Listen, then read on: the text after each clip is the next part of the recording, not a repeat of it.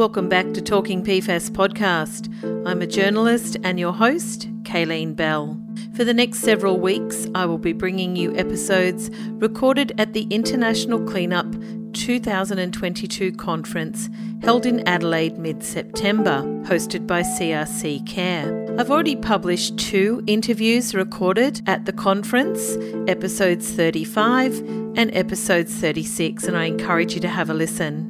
Today's guest is Paul Nathanail from Nottingham, England, and he runs his own company, LQM, which specialises in contaminated land management in England and around the world. Paul was a keynote speaker at the Cleanup Conference, and in today's episode, we will discuss details from his talk on PFAS. In brief, he believes we need to form an international working group to look at the entire universe of PFAS and then break this universe down into galaxies of individual PFAS substances that have more or less the same chemical properties and more or less the same toxicity properties.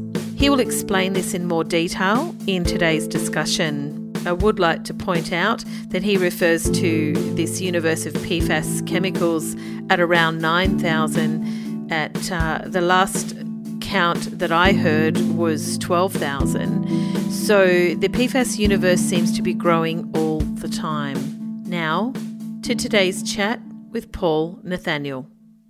Hi, Paul Nathanail. Nice to meet you at the Cleanup Conference in Adelaide 2022. Hi, Kayleen. Nice to meet you. And where are you from? Uh, I live in Nottingham in, uh, in England, the home of Robin Hood. Fantastic. The home of Robin Hood. Lovely. So, I've never interviewed anyone from Nottingham or England in the podcast before, so you are the first. I'm honoured. I'm honoured to speak with you. And where are you from? I run my own company called LQM. We're 25 years old this year. And what does LQM stand for? Stands for Land Quality Management. You run that? Yep. And this is in England? It's based in England, but we work all around the world. That's fantastic. And what do you what does your company do? Uh, we're specialists in contaminated land management. How fun. It, it is. It really is. And uh, there is a lot of contaminated sites we've learnt at this conference, which you would be well aware of. About 10 million, is that right, worldwide? It depends on how you count them. It's a big number. How do you count them anyway? Different countries count them in different ways. It would depend on what they class as a contaminant. It depends on the definition. All right, so what does your company do? We do high level consultancy. We write a lot of technical guidance. We developed the biggest set of soil screening levels that are used in the UK. I helped write the international standard on uh, sustainable remediation. We run training courses. We write books.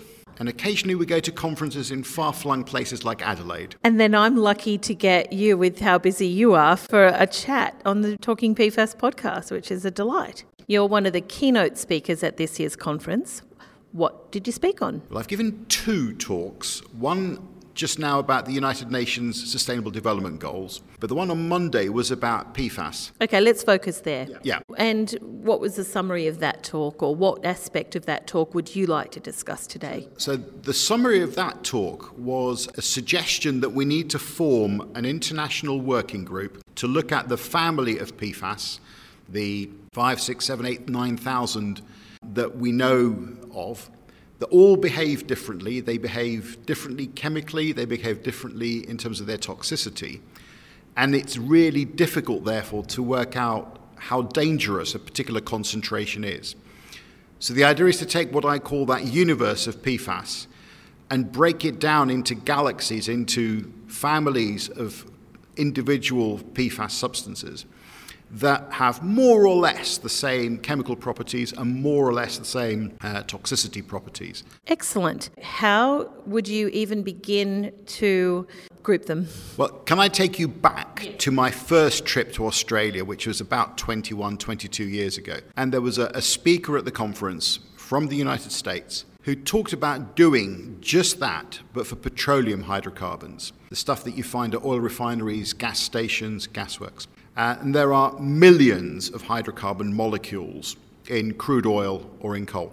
And they broke that down into 13 slices, 13 fractions. And at the very core of that was the ability to analyze the concentration of each of those fractions. And so that's where my inspiration comes from. It's called the Total Petroleum Hydrocarbon Criteria Working Group. team of people from public sector, private sector, and that's where the idea that we could do this. So if we look at PFAS and you look at what kind of characteristics they have, we have short chain PFAS, we have long chain PFAS. They behave differently. We have ones where all the hydrogens have been replaced, so we have perfluorinated, and we have some where you've still got some hydrogens attached to the carbon, so they're the polyfluorinated. At the end of the chain, we have different functional groups. So you've got the carboxylates, you've got the sulfonates, and then you've got different states. So they might be present as cations, as anions, as zwitterions. So we're beginning to realize that this thing that we call PFAS actually has a number of different characteristics and dimensions. And if you start to unpack that, and you can begin to say, well, the solubility of short chain is this, and the solubility of long chain is that. Or you can look at them and say the toxicology of something that's a carboxylate is something like this, but for a sulfonate, it's like that. Then you begin to be able to say, I can put some numbers against the parameters we need to do risk assessment. Fantastic. And do you think grouping them could also help with treatment of them? It would help in proving that the treatment has succeeded.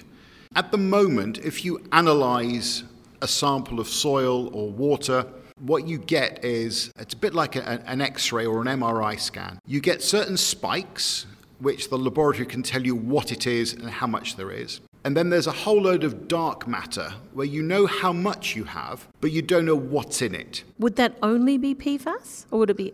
It could be other things. If you analyze a sample for hydrocarbons, then the same sort of thing occurs there as well. So we know it's PFAS but we don't know the exact size and shape and composition of the molecule.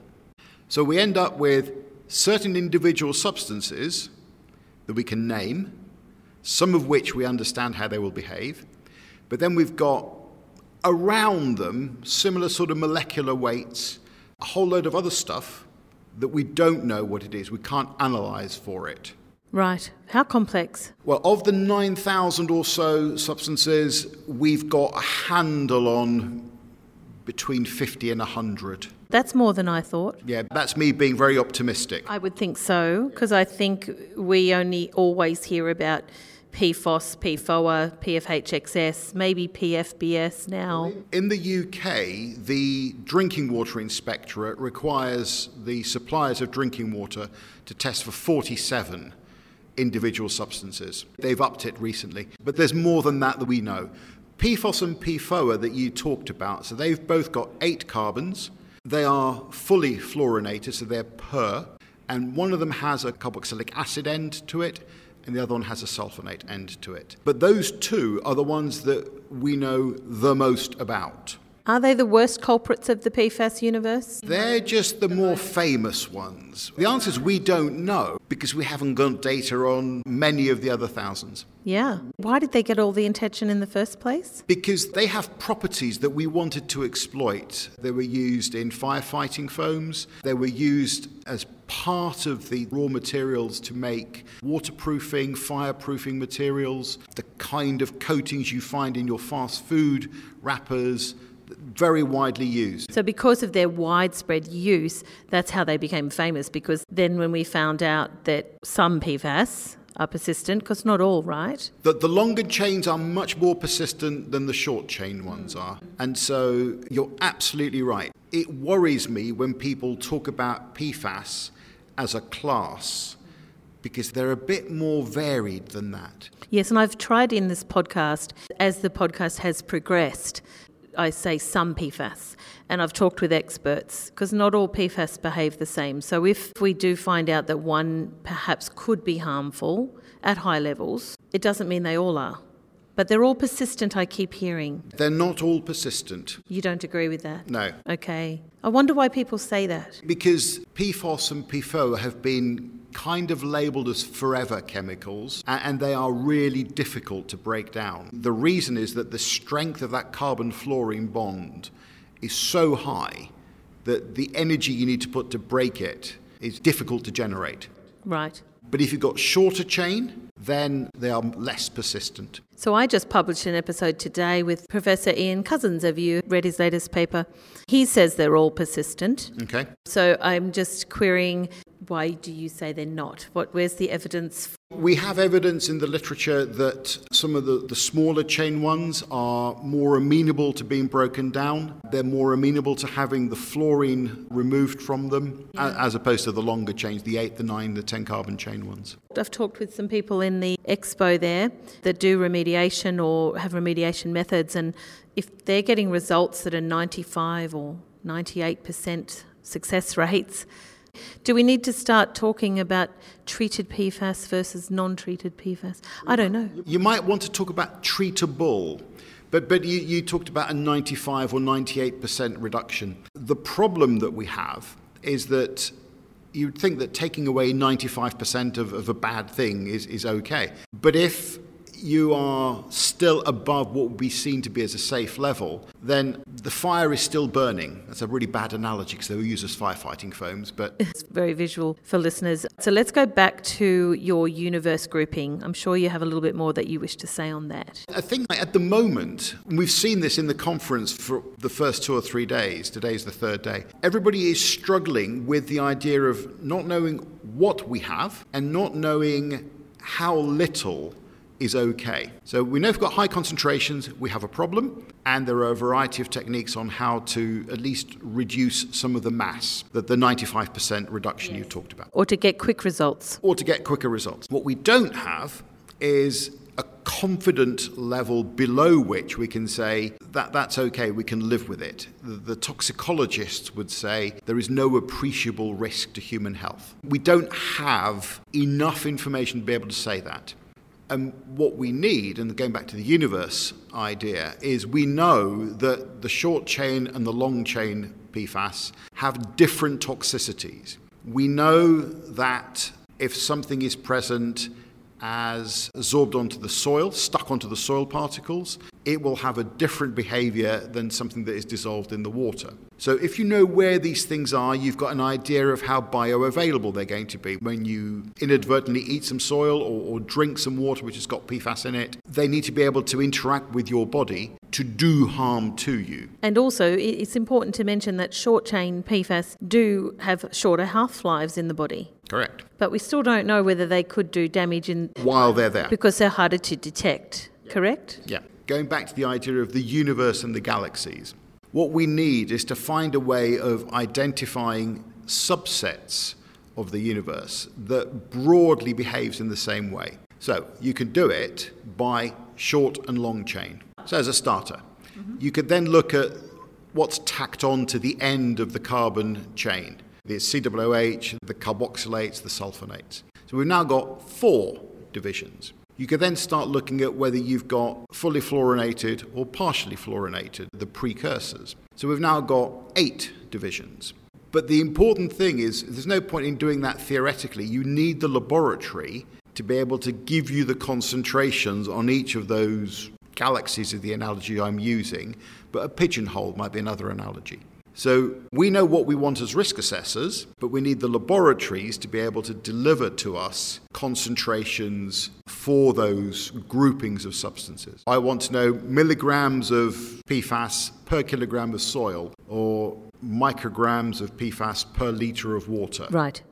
And what type of PFAS it is? Well, the point is let's assume we come up with 16 galaxies, 16 fractions. I need to know the concentration in fraction 1, fraction 2, fraction 3. So that's where the analysts need to work with us to tell us what is the art of the possible. That seems uh, like a hard task because, as we just said, there's the dark matter components as well that they cannot, at this point, explain. The black holes. yeah, the, the, dark matter, yeah. So we have two tools up our sleeves, well, the, the labs do, the laboratories do. One is total organic fluorine. So the laboratories can tell us this is the mass of fluorine that you've got in organic form, so attached to carbon. So that gives us an aggregate, a very crude indicator of how much PFAS we could have. We can test for individual substances like PFOS, PFOA, and so on. So we know how much mass of fluorine we've got with known substances. So we know what is in the dark matter. The other tool that we've got is something called the TOP assay, which tells us something about the total amount of PFAS that could form per fully fluorinated compounds. Is that because uh, they can break down because of precursors? Has that got anything to do with that? That they are precursors. So they, these are polyfluorinated that could change into fully fluorinated per substances. Right.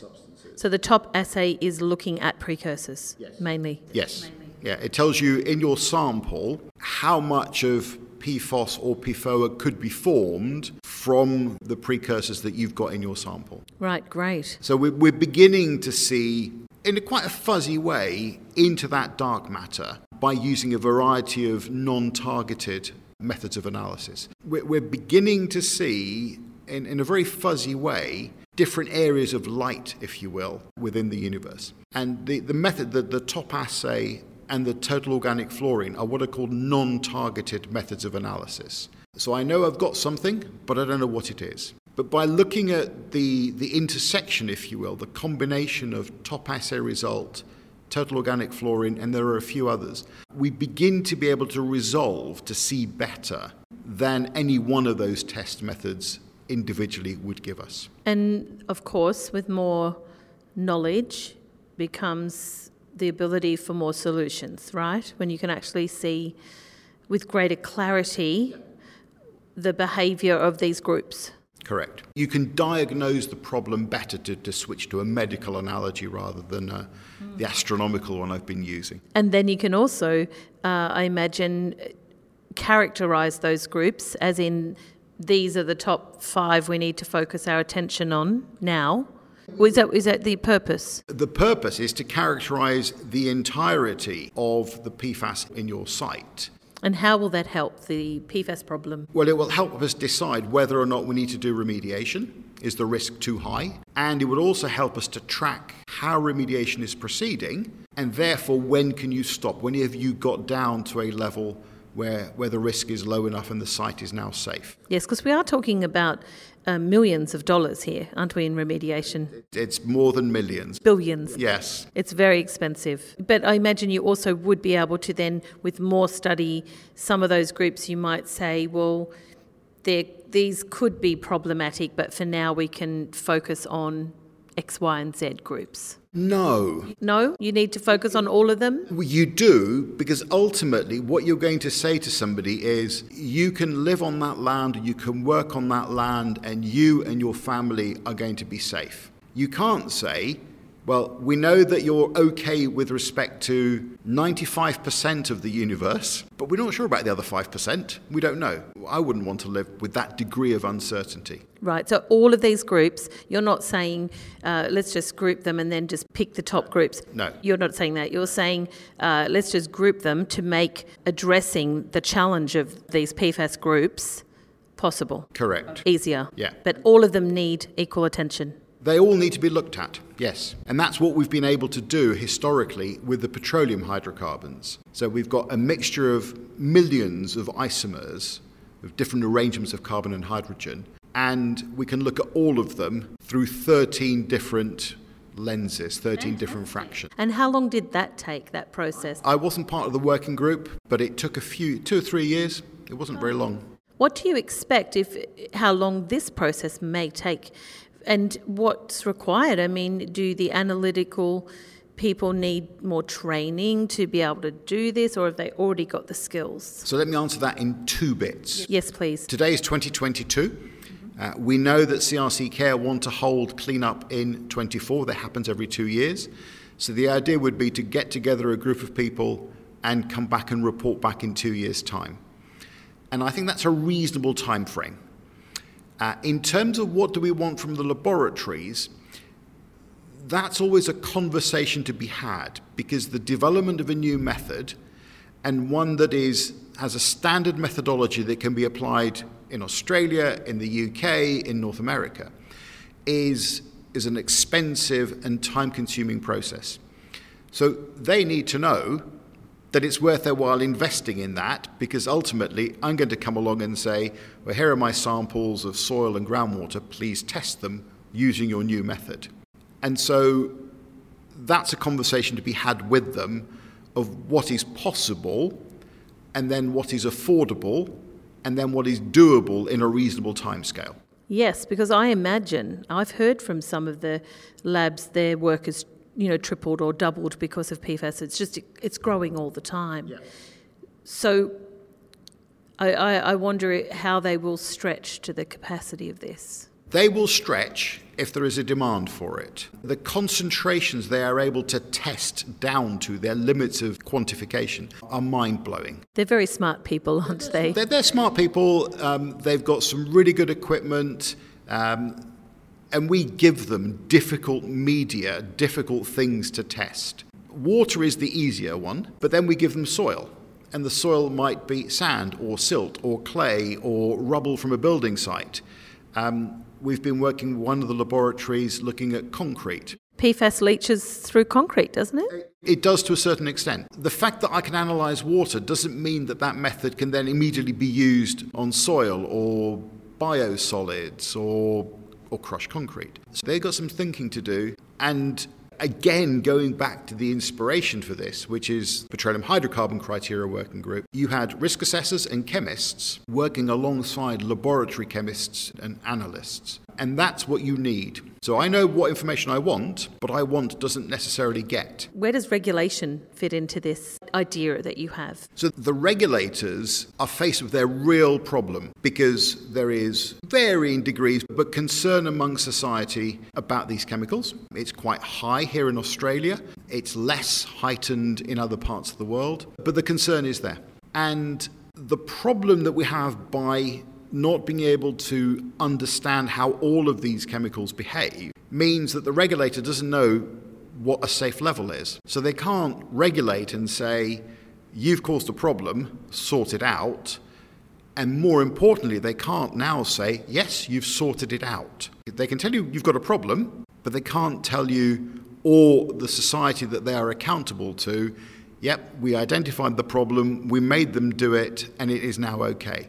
It's, it's that low level that is difficult to define at the moment, and that's the regulator's challenge. And while we're on this topic, there are a lot of people out there that want PFAS banned as a class. We know that they have some essential uses in society and a range of other medical applications as well. I won't go into them here, but there are some essential uses. So, what's your opinion on the language of let's just ban them as a class, let's just get rid of all PFAS? Let's just imagine tomorrow every PFAS was banned and they were instantly removed from the supply chain. You couldn't buy them in the supermarket, you wouldn't find them in your electronics tomorrow. That doesn't make my job any easier because we've already released PFAS into the environment. Yeah. We can find it in the Arctic, in the Antarctic, we can find it in the deep oceans, we can find it in the sea spray. So even if it was all instantly removed tomorrow, which isn't going to happen, our area, the area that cleanup is looking at, soil and groundwater pollution, we've still got to clean up the mess that we've already made. That's true. So there are efforts to do that. There are attempts to define what you must use PFAS for. And society has decided that we need those particular services or functions. And what, quite honestly, you don't really need to use it. And, and if it was taken out of that particular product, well, the world would carry on surviving quite nicely. Thank you very much. Do you agree that they should be banned as a class or not at all? Or do you think perhaps in the future that might be necessary? At the moment, they are serving essential purposes that I think we, as a society, as a, as a species, we would be unwise to, to ban. Now, you talked about sometime in the future. What we're seeing is that as some of the individual substances are banned, replacements are brought in to do the same thing. And we're now beginning to realize that some of those are problematic. Yes, like Gen X. Well, the Gen X chemicals are one that has recently had a health advisory published by the US Environmental Protection Agency. But we've been here before. When we took lead out of petrol, lead was very bad. We took it out of petrol. But what we replaced, we then realized was itself problematic. So, as a species, we're really good at being creative and innovative. But Sometimes the solutions to a problem bring their own problems with them. So, green chemistry may not be all it's cracked up to be. Green chemistry will be much, much better than what we have at the moment. The idea of a circular economy where you make something, you use it, and when it ceases to be able to carry on being used, you, you take it apart and you put the, the raw ingredients back into something else. That will make a big difference. That's changing the way that we design and manufacture things. So rather than manufacturing to use as little as possible, we manufacture so that we can break it apart and disassemble it and recover the stuff that we've put into it, into our mobile phones or whatever it is. Yeah. So you can actually take those apart and then reuse them for the next. Like a Lego model, you can pull it to bits and build something else. Exactly. But the challenge with PFAS in the circular economy, there is a challenge, isn't there? Yeah. With many of the products that have PFAS in them, can we recycle them? We can reuse some materials we can recycle some materials. The big problem that we have is that for some individual substances, there are very strict limits on what you can dispose of in a landfill site. And so the only alternative at the moment is to put those materials through a really high temperature process to break apart the PFAS molecules. And, and that's fine if you're dealing with a particular concentrated product, a coated textile. But if you've got low levels in excavated soil in a former industrial site, then actually you've got to put tons and tons of material to a very high temperature to deal with a very small mass of PFAS. Does that create more greenhouse gases doing this? It creates all sorts of problems. Um, depends on how you heat things, but the answer is it's really expensive and it has its own knock on effects. It's not about PFAS, but I think you had a slide. Was it your talk where they poured engine oil into the ground? It was, yes. Could you just maybe describe that example? Okay. This was a, a diagram from a 1963 manual on what to do when you change the oil in your car or your motorcycle. And the advice was in those days, you would have a, a, little nut at the bottom of the oil sump. You'd unscrew that, the dirty oil would fall into a bucket, into a container. And the advice was dig a hole in your garden, fill it with gravel, and then pour your used engine oil into the gravel, and then cover it with a thin layer of topsoil, and it'll go. And then the wording of the manual was, it will disappear into the ground. Now, that's fine, because what we now do is we go in to take samples, and we find the used engine oil. There was a, a guy, Barry Commoner, who came up with various laws of ecology. And the one I really like, and I talked about it on Monday, is there is no away. When you say, I'm going to throw something away, I'm going to throw my engine oil away into the ground, there is no away. Okay, so that's pretty bad and pretty bad advice and created lots of work for people that are in remediation. But where have we improved as a society? We've improved enormously. So let's take the engine oil example. You would now take your engine oil back, it would be collected, it would be filtered to take away the small shards of metal that have collected in it, and that can be reused. Like at a chemical cleanup that your local council advertises? Yeah, I'm currently working on a historic landfill site where pre 1974 in England there was no control. And I'm finding in it food wrappers priced in the old pounds, shillings, and pence. Oh, they don't break down. No, you can get these plastic bottles and plastic crisp bags and so on, and you can read it as clear as anything. So we've improved in recycling.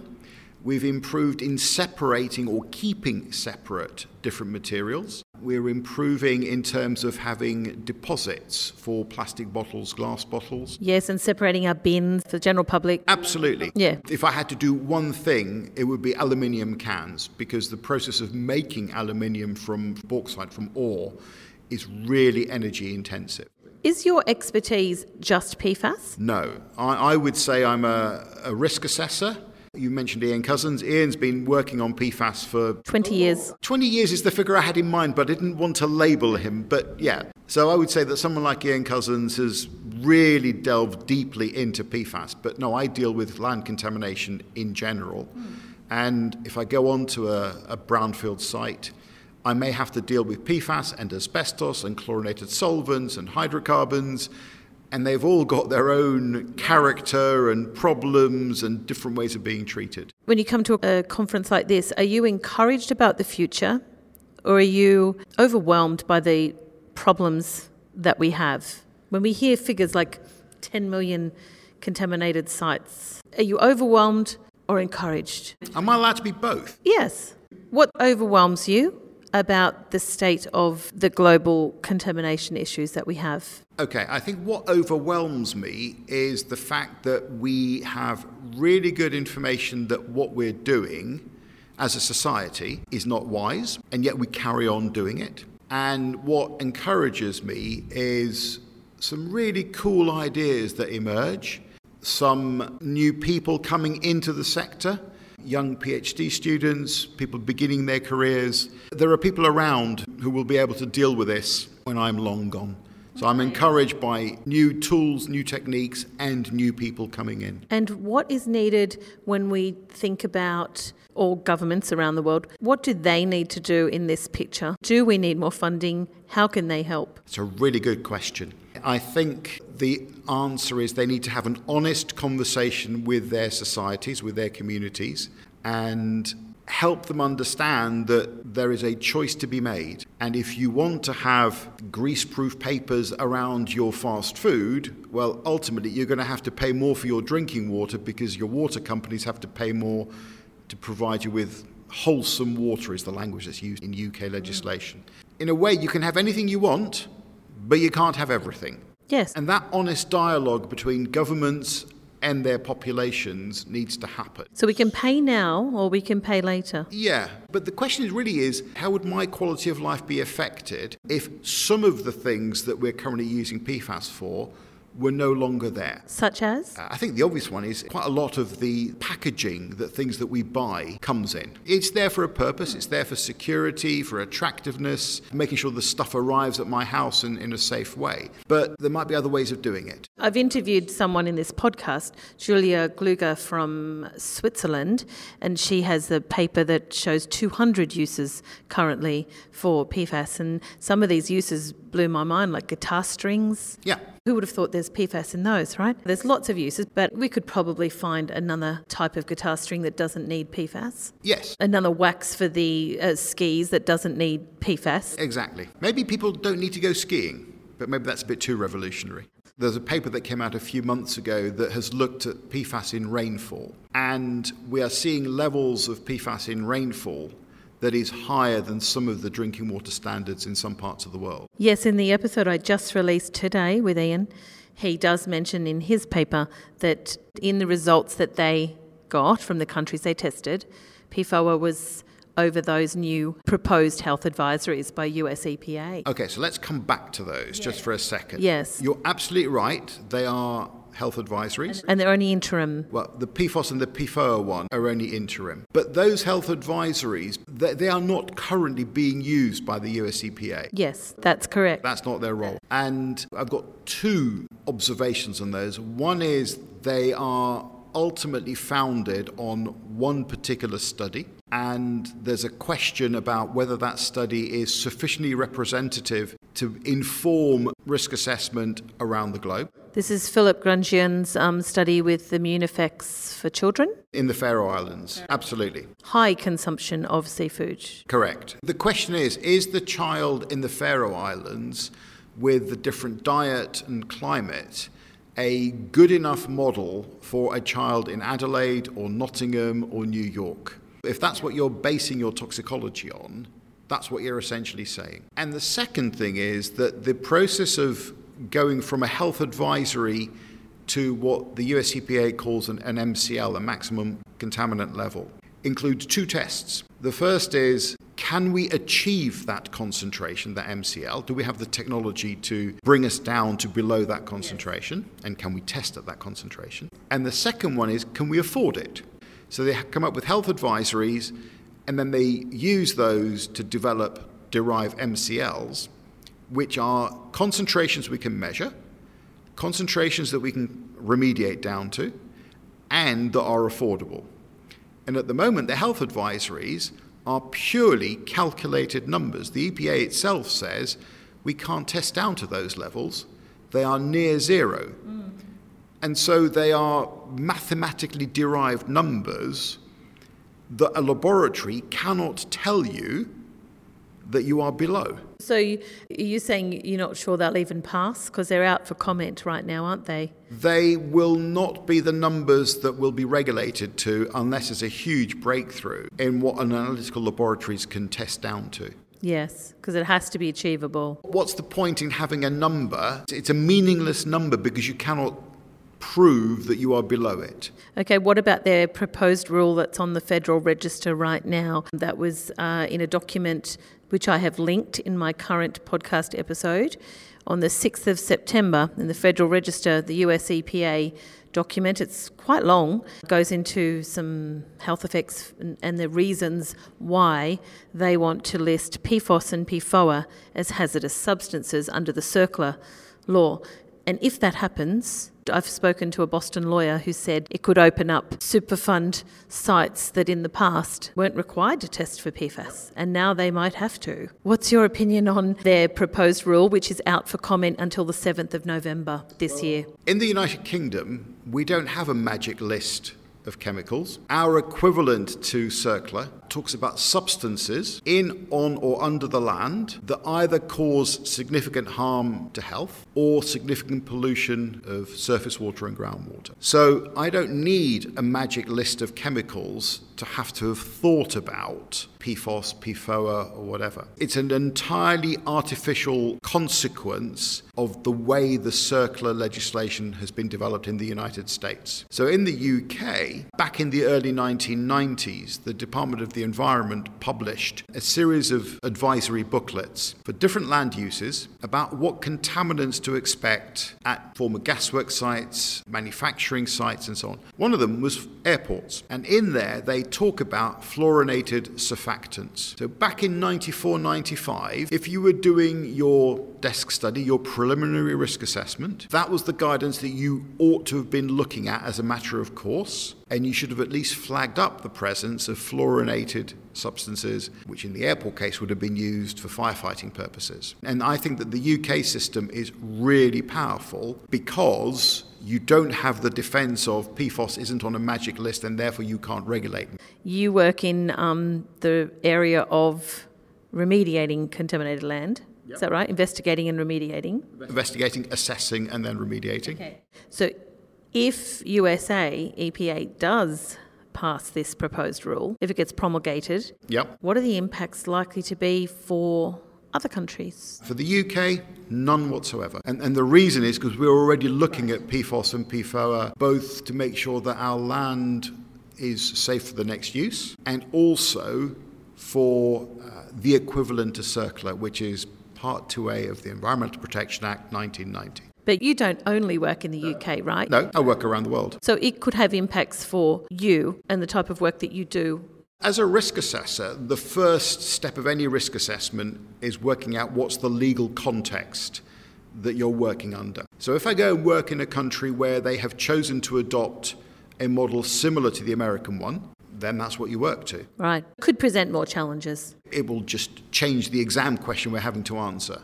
So, if we circle back to the universe that we started with, because we're wrapping up, if you get this working group together, yeah. what did you call the working group? The PFAS Criteria Working Group. The PFAS Criteria Working Group. If that assembles and starts its work, subgrouping these little galaxies of the PFAS universe, and these regulations do eventually get passed, because it's predicted that they will. I'd be amazed if they don't. So, if they do, will the working group with these subgroups, will that make life easier if the regulation and the laws change to be more restrictive?